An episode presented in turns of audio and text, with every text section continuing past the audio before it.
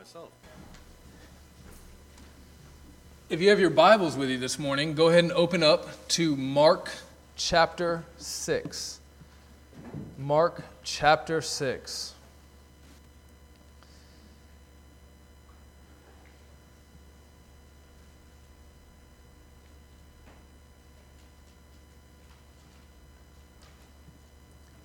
Beginning in verses 7 through 13.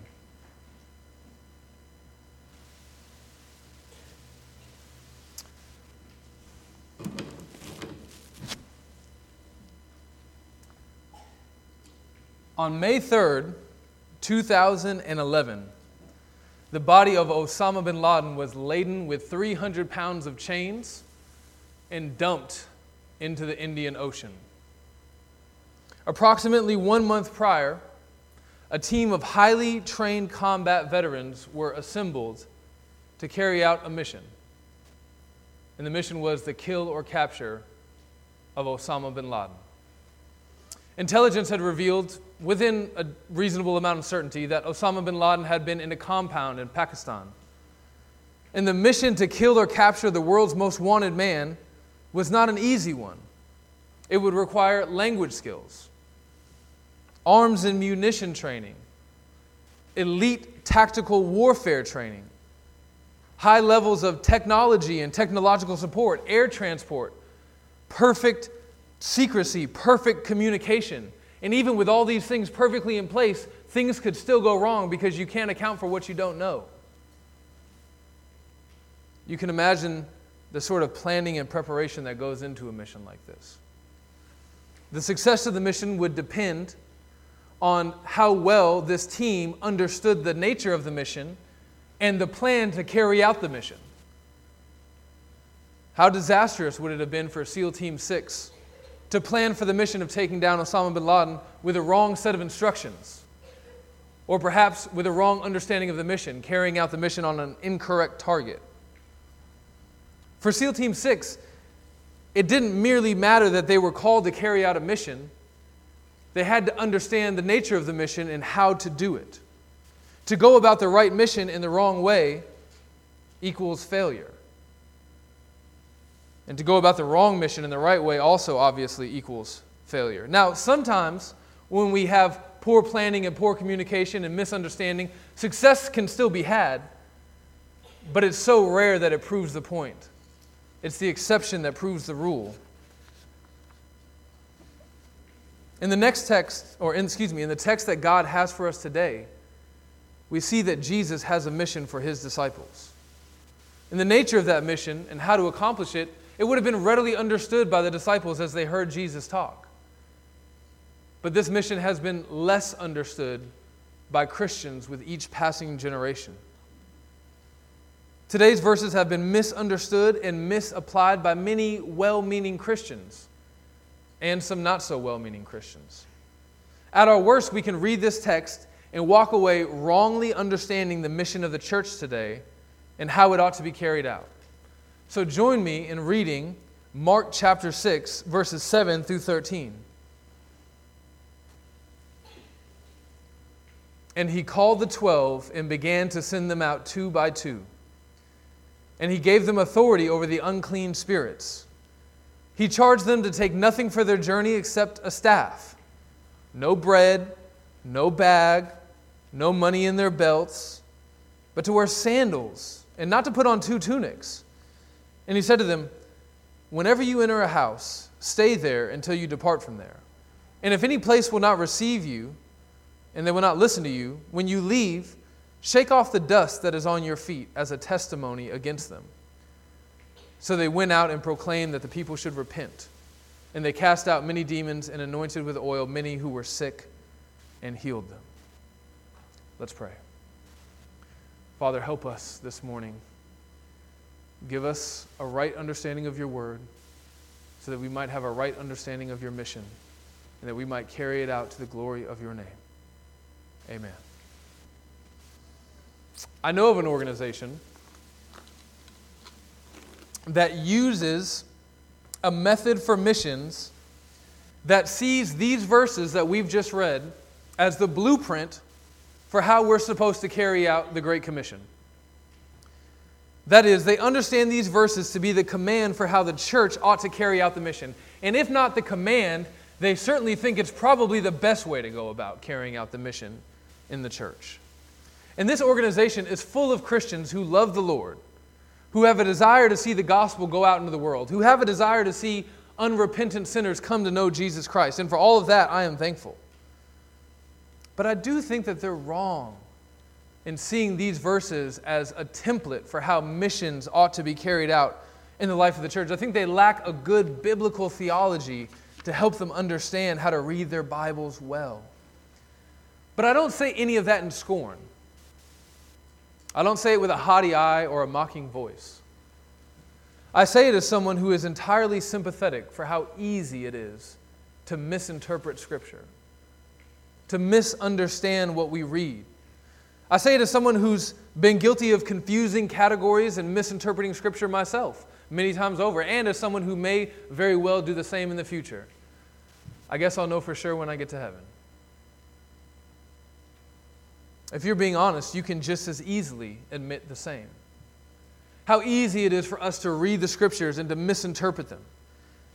How easy it would be, in fact, to even read these verses without someone helping you make sense of them, or without having studied them, or without really studying it in the spirit rather than in your own flesh. How easy it would be to misunderstand and misapply these verses.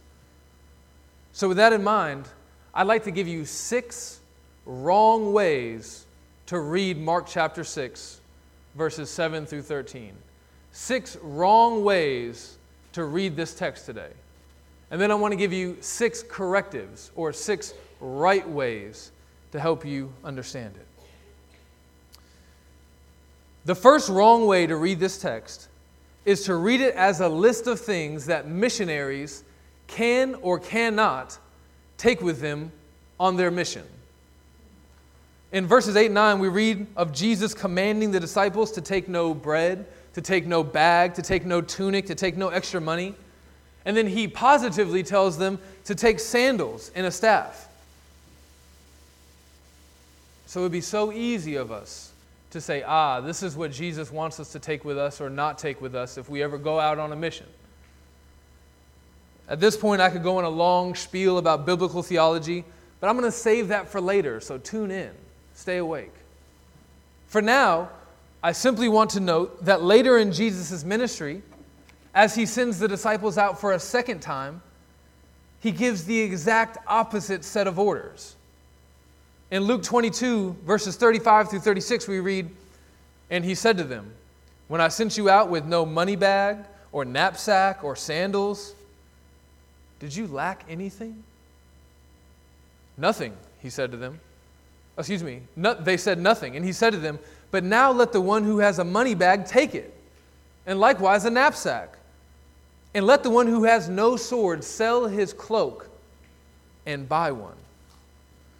So Jesus himself says, The first time I sent you out with one particular set of instructions on what to take with you and not take with you, and now I'm sending you out again with a completely different set of instructions. But the question remains why two different sets of instructions? He's sending them out to carry out the same mission, the preaching of the gospel. Why send you out with one set of instructions the first time, but then a completely contradictory set of instructions the second time? Well, Jesus doesn't say specifically, but I think we can kind of figure it out if we just read the Luke text carefully. You see, in the Luke text, Jesus asks, right before he sends them out, Did you lack anything the first time I sent you out? To which they replied, No. I think that Jesus sent his disciples out on their first journey with very little provisions in order to teach them a lesson about dependence, in order to teach them about what it looks like to trust in Jesus Christ alone for your sustenance. If they were to go out with an elaborate system of support, perhaps they would have much less opportunity for faith. When I look at these two examples, I can think of my own life. When Amber and I bought a plane ticket with our baby Patience to go down to be missionaries in the jungles of Peru, we had zero cents in raised support. We did not raise one dime of support. Instead, we went out trusting, hoping, depending on the Lord Jesus Christ for our sustenance.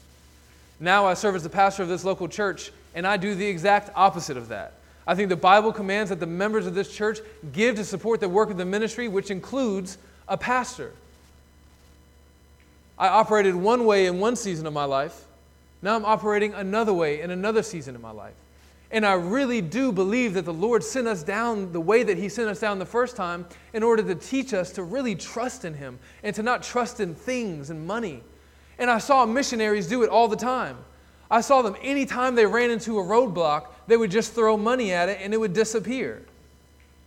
Well, we had no money, and we couldn't make roadblocks disappear. And if the Lord didn't do something, something wouldn't be done. And there's a sanctifying aspect of these kinds of experiences. Now, the disciples have been with Jesus for quite some time. They've seen him work mighty wonders and miracles. They know that they have every good reason to trust in him. Now it's, this, it's as if for this first mission, Jesus throws the little baby birds out of the nest, knowing that they're going to learn to fly before they hit the ground. When you see Jesus' desire to teach dependence, here. I wonder if you recognize him doing the same thing in your life. Do you see him calling you to do things in such a way that require a deep seated dependence on him and him alone? Maybe there's a relationship that needs to be broken off, but you just can't bring yourself to do it. You don't trust that God's going to provide you a spouse, so you think if I let this one go, there'll never be another one. Maybe you're afraid to make a certain decision because of the financial implications. Maybe you're failing to trust that Jesus will be your provider. I don't know what the Lord's calling you to do, but I do know the way that the Lord calls his children to be trained up is often to put them in positions where they have no one and nothing to trust in other than him. And I know that we prosper when He puts us in positions like that. You see, the wrong way to read this text is to say, here's what I can or cannot take with me on my missions trip. The right way to read this text is to say that at a particular point in time, for a very particular reason, Jesus was calling his disciples to exercise a deep faith in him as provider. And then to recognize that Jesus is still doing that today in our lives. As one commentator says, true service of Jesus is characterized by dependence on Jesus. And dependence on Jesus is signified by going where Jesus tells us to go despite material shortfalls and unanswered questions and uncertainties. The Lord calls Abraham says, You will be mine. And he doesn't really tell them much more than that. The, Jesus calls disciples as they're fishing. He tells them they're going to be fishers of men. But he doesn't tell them much more than that. But what about what about my what about my job? What about my wife? What about my, my provision? What about I know, I know there's a thousand reasons we can say, but, yeah, but, but, what about this? What about that? But what about Christ? What about the way that He's shown Himself faithful a million times over in your life? If He's calling you to do a hard thing in a hard way for the glory of His name and for the good of your soul, stop saying, What about this and what about that? And start saying, Yes, Christ, yes, I trust you. I know you've been good to me before. You're going to be good to me in the future. I'm going to lean on you. I'm going to depend on you. Even if it all doesn't make sense, even if I don't know where my next dollar is going to come from, even if I don't know where my next job is going to come from. Is your job requiring you to work on Sunday and not be gathered with God's people? Find a different job. But what about, what about Christ? Jobs come and go. But what we do here on a Sunday morning matters eternally. Trust Him. Hasn't he proven himself faithful? My prayer is that this church would not be a church that says, yeah, but, or what about this and what about that. I pray that we would be a people that would just say, like Isaiah, Here I am, Lord, send me. Even when, especially when, we don't know how he's going to do it. The second incorrect way to read the text today is to see Christ sending out the disciples in pairs of two as simply a wise decision in the same vein of two heads are better than one.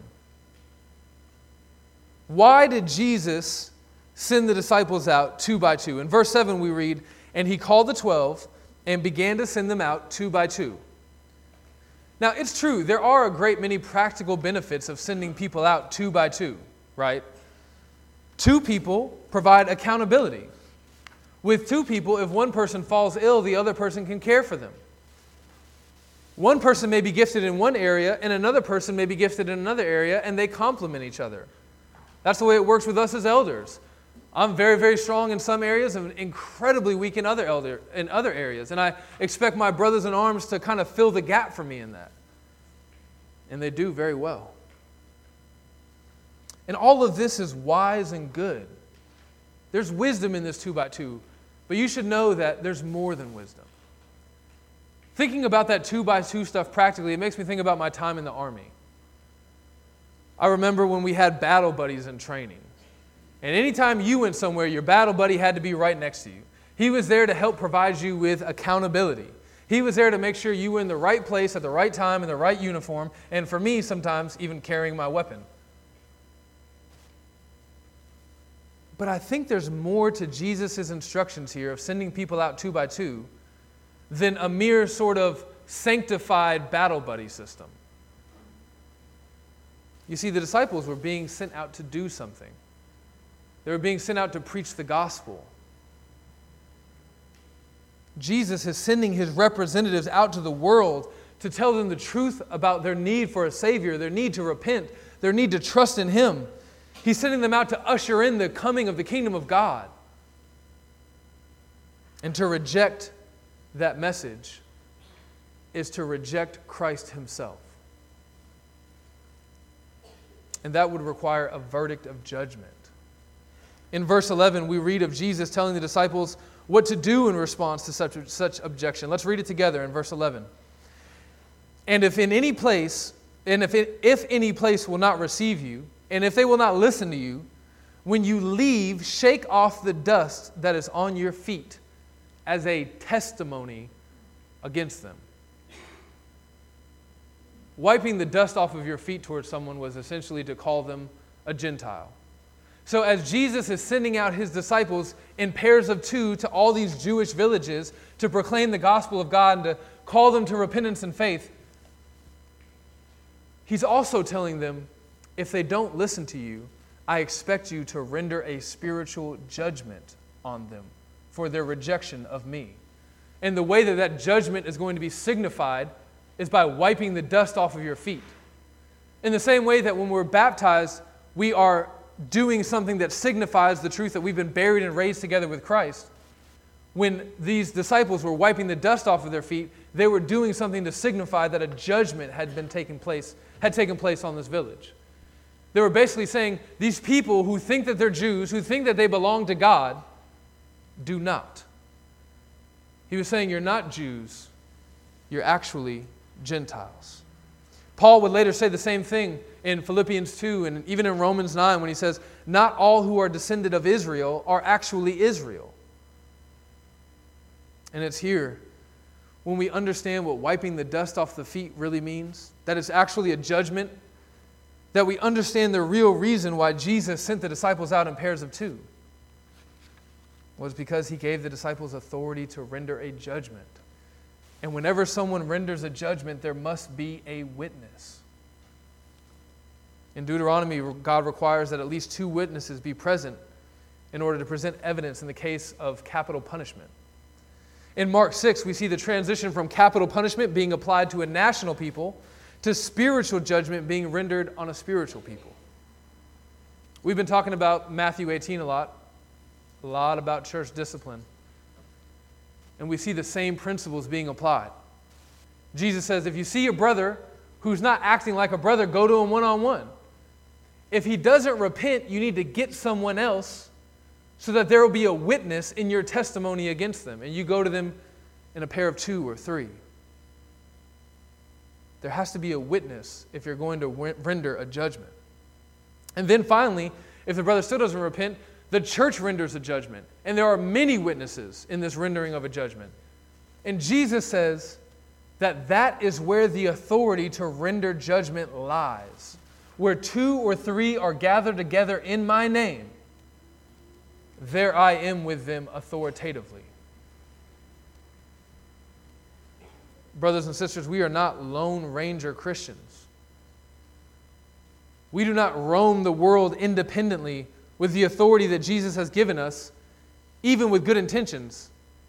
And the authority that Jesus has given you as an individual is not the same thing that is not the same kind of authority that Jesus has given us as a church. Ultimately, what we are doing when we preach the gospel is a very serious matter. Those who receive our message receive it unto everlasting life. And those who reject our message reject it unto everlasting condemnation. And this is no light-hearted matter. And it's certainly not a matter left best up to the judgment of one person, even one really wise person or one really holy person. In today's verses, we see the tiniest seed of the Great Commission and therefore of the mission of the church. But in the time that we live in now, this authority that he gives to these pairs of two of disciples no longer belongs to these pairs of twos of disciples. It belongs to the church, where two or three people are gathered together in the name of Christ. And, brothers and sisters, that's why church membership and church discipline are so important. To fail to exercise this authority that Jesus has given us is to be derelict in our duties. We have failed to use the authority that Christ has called us to use.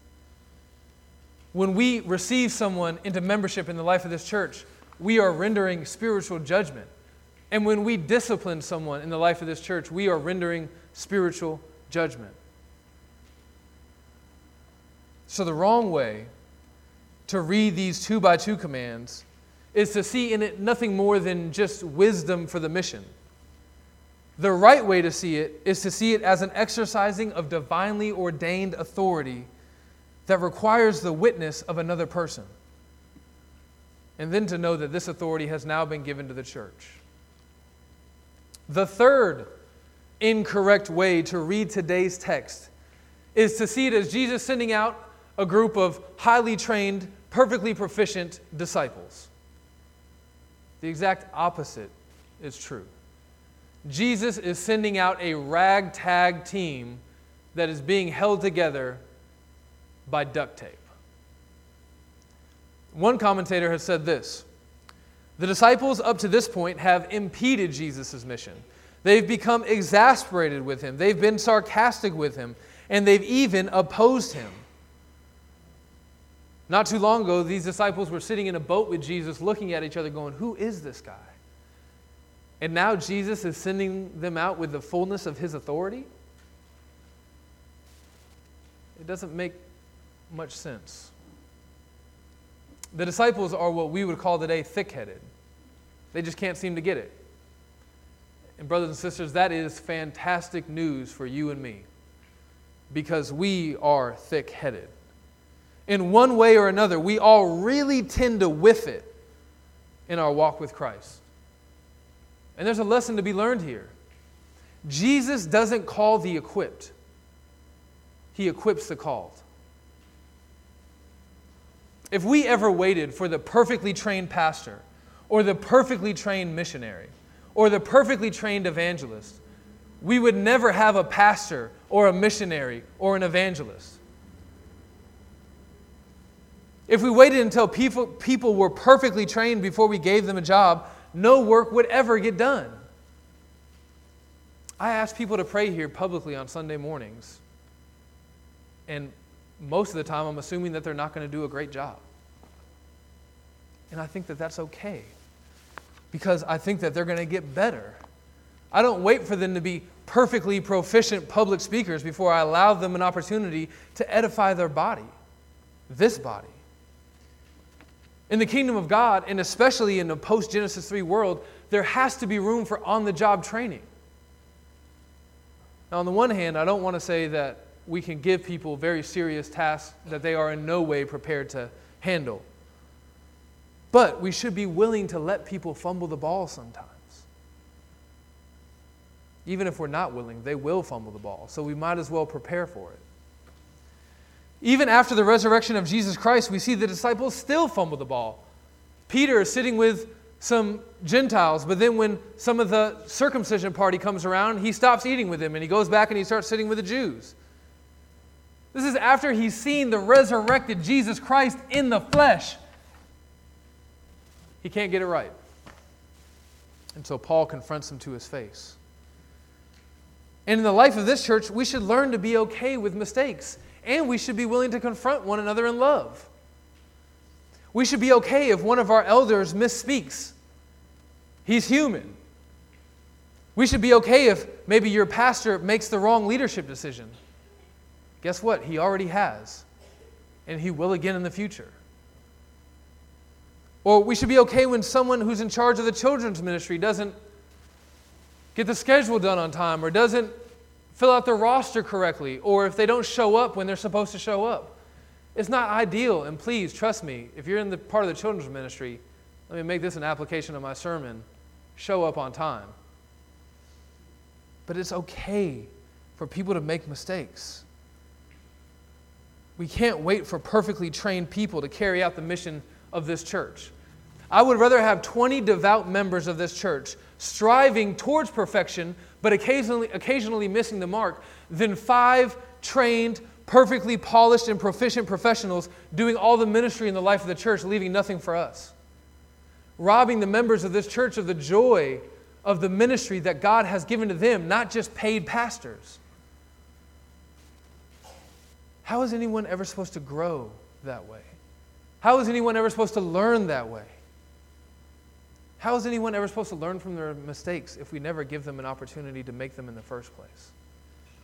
Parents, I thought about making this a big, long chunk of application for you as well, but I'm not going to do that.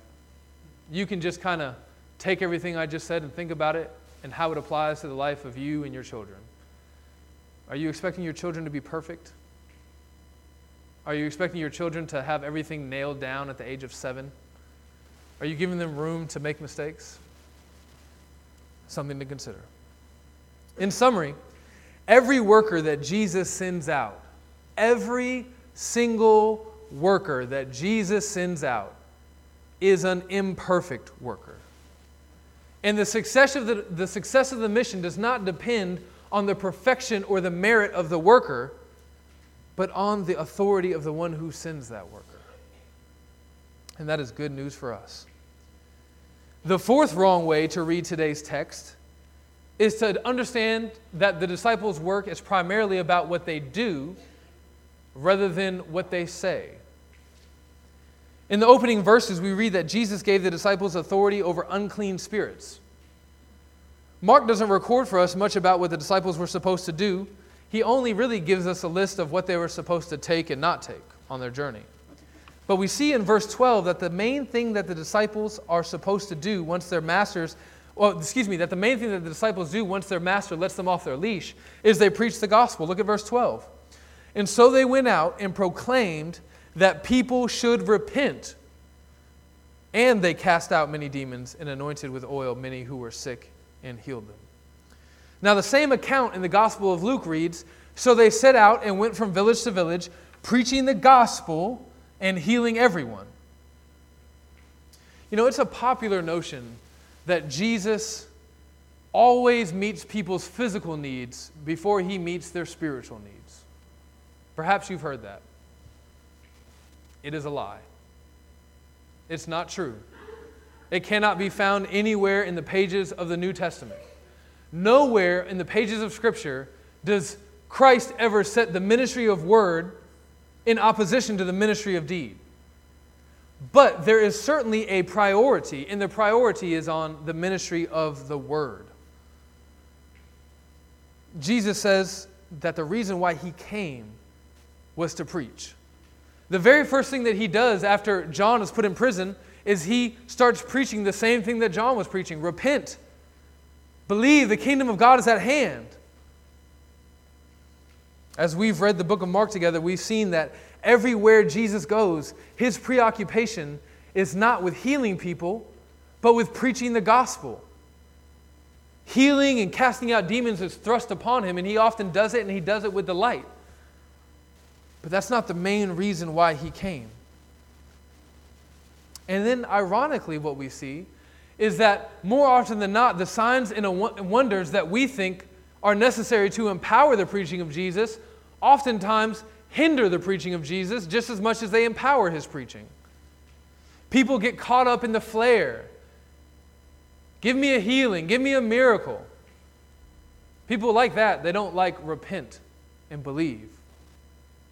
Mark 138, Jesus says, "Let us go on to the next towns that I may preach the gospel there, for that is why I came."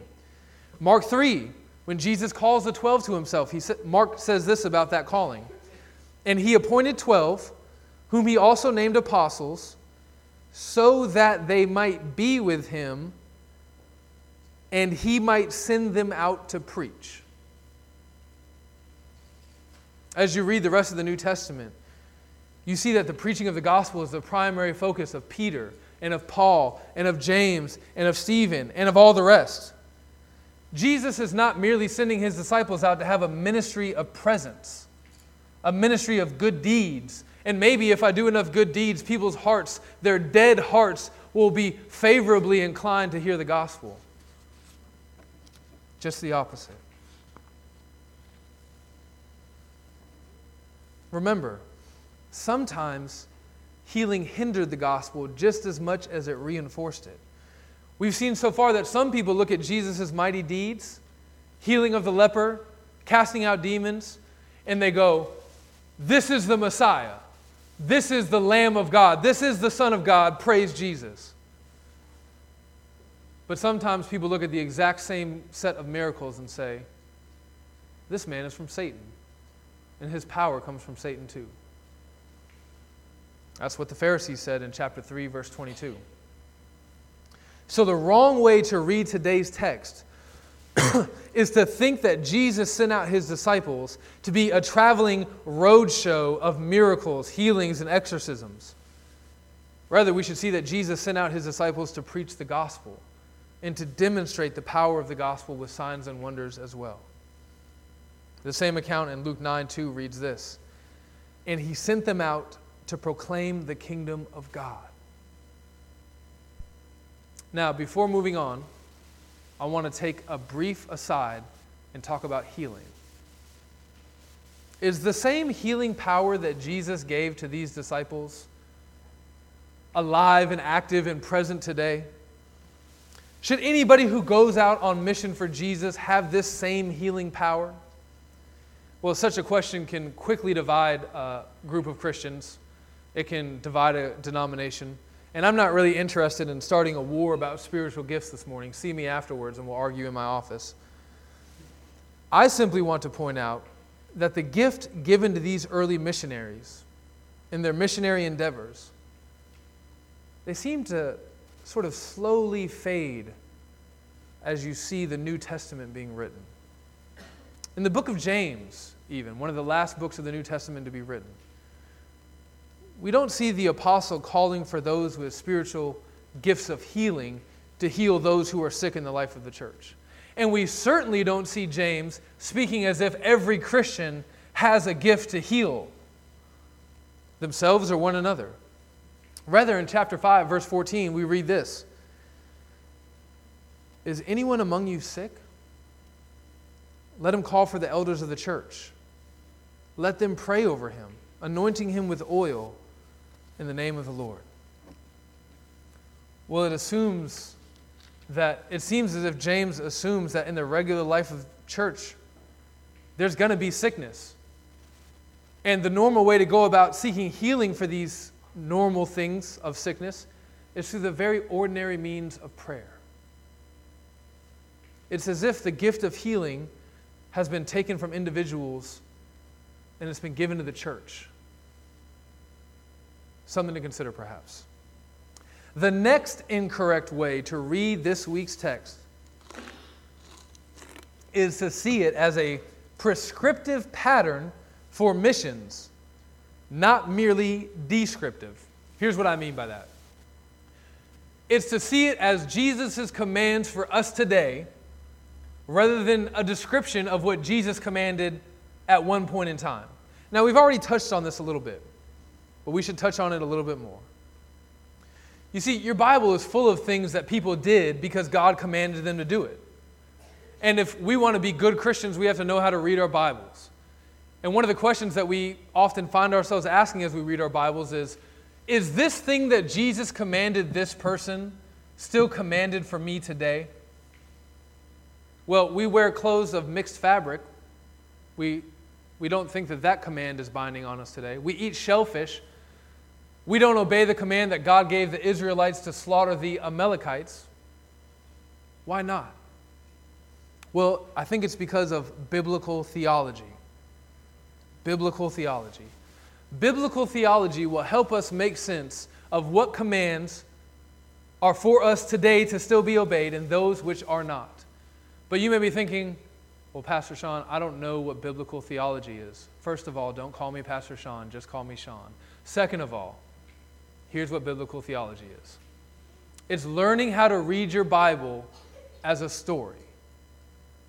A story that begins with Genesis and ends in the book of Revelation. That begins before the foundations of the world when God elects and predestines and adopts his children to the time when Christ sent his son Jesus Christ to ransom those, to the work of the Holy Spirit in your lives now, as you are part of the story, to the end of the story in the new heavens and the new earth when God will wipe away all sin, do away with all sin, and wipe away every tear from our eyes. This is how we read our Bibles as a story. And we should know that at certain points in the story, God works different ways. Now, God never changes, but the way that He operates does change. We've already seen that to some extent, have we not? Jesus tells the disciples, Don't take this with you, do take that. And then a little bit later in the story, He says, Do take this, and then take a whole bunch more. In the Old Testament, God commanded the slaughter of a lamb for the atonement of sins once a year. Well, today, God does not command that of us. Well, it's not because He's changed, it's just because we live in a different time where the perfect, spotless lamb has already been slaughtered on our behalf. So, there are some commands in the Bible that we can now read and see as merely descriptive. There are things that God commanded His people to do at a particular point in history for a particular reason, but that He no longer commands us to do today. He describes them in His Word, He doesn't prescribe them. Now, this is where we have to give some guardrails, like people who don't know how to bowl when they set those things up in the gutters. Bumpers, uh, there it is. Because it would be all too easy for us as Christians to read our Bibles and say, well, that's descriptive, that's, that's not prescriptive. That doesn't apply to me today. So, I want to give you three things that can help you kind of put up guardrails as you read God's word and try to determine what is and what is not descriptive and prescriptive. First of all, you should know that in the story of your Bible, although it's not perfectly clean, it can be set up in two divisions the Old Covenant and the New Covenant. And you should know that much of what God commanded his people in the Old Covenant is no longer commanded in the New Covenant because Christ has fulfilled that. And so, if you see a command explicitly given in the New Testament that is different than the command given in the Old Testament, obey the command of the New Testament. You see that already, we saw that, that same kind of thing already with the Mark and Luke. Christ gave one command initially, but later in the story, he gave another command. And then after Luke, there was another mission that the disciples were sent out on the Great Commission, Matthew 28. And so we don't follow Mark chapter 6, we don't follow Luke chapter 22, we follow Matthew 28. That is not to say that God contradicts himself. It's just to say that according to his wise, according to his wisdom, he commands us to do some things some ways at certain times and not the same way at other times. Number 2, we should always let that which is clear help us make sense of that which is less clear. Is this how missionaries should carry out missions today? Well, the text doesn't say this is binding on us forever, but other texts are very clear. And so we should let those texts interpret how we interpret this text. And then the third thing is this we should remember that even if the exact expression of God's will, I'm going to read this, even if the exact expression of God's will, as described in certain parts of the story, isn't commanded for us today, the same underlying principles often are. Even if the exact expression of God's will, as described in certain parts of the story, isn't commanded for us today, the same underlying principles often are. So, God no longer commands us to slaughter a spotless lamb to atone for our sins. That doesn't mean that the principle that our sins need to be atoned for by the spotless lamb is not true. It is true. The same principle is still alive and active. Our sins need to be atoned for, they need to be washed away with, with something purer than our sins. But thank God that has been fulfilled. Much of what you see is commanded in the Old Testament is no longer binding on us today as commands. But that doesn't mean that the underlying principle behind that command is not binding on us. Going back to the principle of wearing clothes with mixed fabrics. the whole reason why God commanded the Israelites not to wear clothes with mixed fabrics wasn't because he was against moisture wicking clothes. It was because he wanted to teach them a lesson about purity. He wanted every part of their life to be teaching them something. And he said, Hey, you're a clean people surrounded by an unclean people. I don't want you guys to mix it up. And I'm going to tell you that any way that I can, including in your clothes. Well, even now that we have the joy of wearing polyester and cotton together, that doesn't mean that the principle that we should not be mixing with the polluted world is still not just as true today as it was during the time of the New Testament. And this could be a whole other sermon, so I digress. Friends, these verses are not a blueprint or a pattern for the Great Commission. They are merely descriptive of a mission that Jesus gave his disciples at a certain point in time. But he later gave them a different mission. But the same principle of needing to carry out the gospel and to do so in dependence and trust in the Savior and under the power of his authority is still alive and active for the Great Commission today. Finally, and perhaps the worst way to read this text is to read it as being about something other than Jesus Christ. It's to read it as being just about missions rather than about Christ himself. You see, Jesus is not sending out his disciples in their own power, he's sending them out under his authority. He's not sending the disciples out to proclaim their own name, He's sending them out to proclaim His name. He's not just sending them out with some amorphous mission. He's sending them out with a mission designed by Him, about Him, to which all the glory will be given to Him.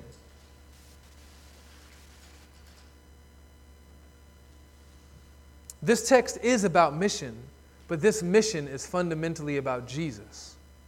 And those who reject this message and those who are not captured by this mission are rejecting Jesus. I think the thing that Mark wants us to grasp as we read this portion of the gospel is not the finer details of the mission plan, but rather that the mission is ramping up. And as the mission ramps up, we need to fully trust in the authority of Jesus Christ as he sends us to go. In verse 6, it says that Jesus was going from village to village, teaching the kingdom of God and calling men to repentance. But Jesus can only do so much. He is fully God, but he's also fully man. He's not Nightcrawler. He can't be in this place and then that. So, as the mission ramps up, as Jesus continues to call men everywhere to repent of their sins, he needs help. And so he sends out his little image bearers, he sends out his little representatives people who represent his image and his authority to the world in a way that he can't just because he can't be everywhere at once. You remember in the garden, God created us in his image and likeness. And then after the fall, that image and likeness was shattered by sin. Here in this first mission, we're beginning to get the glimpses of Jesus Christ restoring his image in people and then sending out that restored and renewed image to the world. It's as if Jesus Christ is simulcasting his gospel to all of these villages through his disciples. And the same is true of the mission today. Jesus Christ is in heaven, and you are here on earth. And Jesus has given us the incredible gift of participating with him in this mission. And so he sends us out to proclaim the glory of his name. The reason why you're a Christian today is because another image bearer of Christ preached the gospel to you. And the reason why they were a Christian is because an image bearer of Christ preached the gospel to them. And so on and so on. In an unbroken chain, 2,000 years old. No pyramid scheme can keep up with the wisdom of Jesus Christ.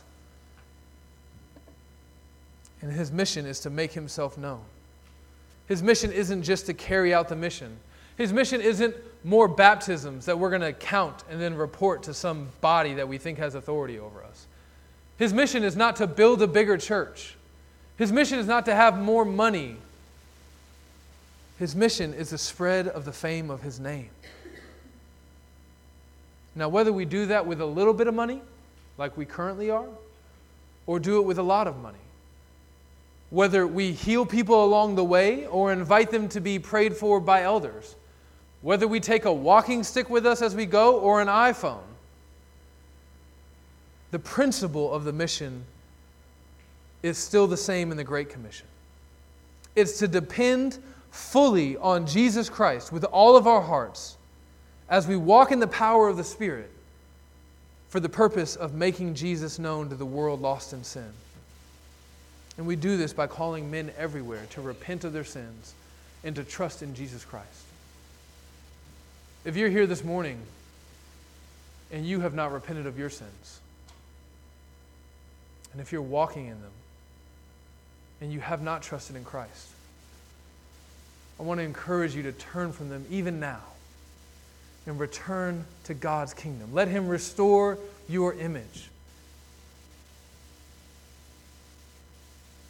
If you think that there's time, I promise you that there's not. As a church, I want us to be what I want this to be the business that we are about. Yes, we can do other good things. We can feed the homeless. Hopefully, we have healings. Maybe the Lord does a miracle in the life of the church. He already has, even if it hasn't been as spectacular as some of us might expect. But those aren't the things that we're chasing. Those things can even distract from the main thing that we're chasing, which is that the glory of Jesus Christ be proclaimed in the life of this church. And I'm already beginning to see it take effect. I look around the room and I see people's lives who have been transformed by the gospel. And I know that it's because we're focusing on the gospel, we're focusing on Christ, not anything else that might confuse or get in the way. So, my prayer is that as we go out and spend the rest of our week in the world, we would do so with an eye towards the gospel, with hearts heavy for the kingdom of God, with lips ready to speak and communicate truth to a lost world. May the Lord bless us if we do. Let's pray. Father, we thank you for including us in your mission. And we ask that you would empower us as we go. We thank you for blessing us through Grant's benediction at the end of every service every week, reminding us of the truth that we need as we prepare to go back out and fight in the war that exists outside the walls of this church. We pray that you would help us to love one another and to serve one another and to treat each other well like weary, wounded soldiers on the battlefield. Teach us our mission and give us the ability to carry it out. We pray this in the name of your Son, Jesus Christ. Amen. Please stand with me.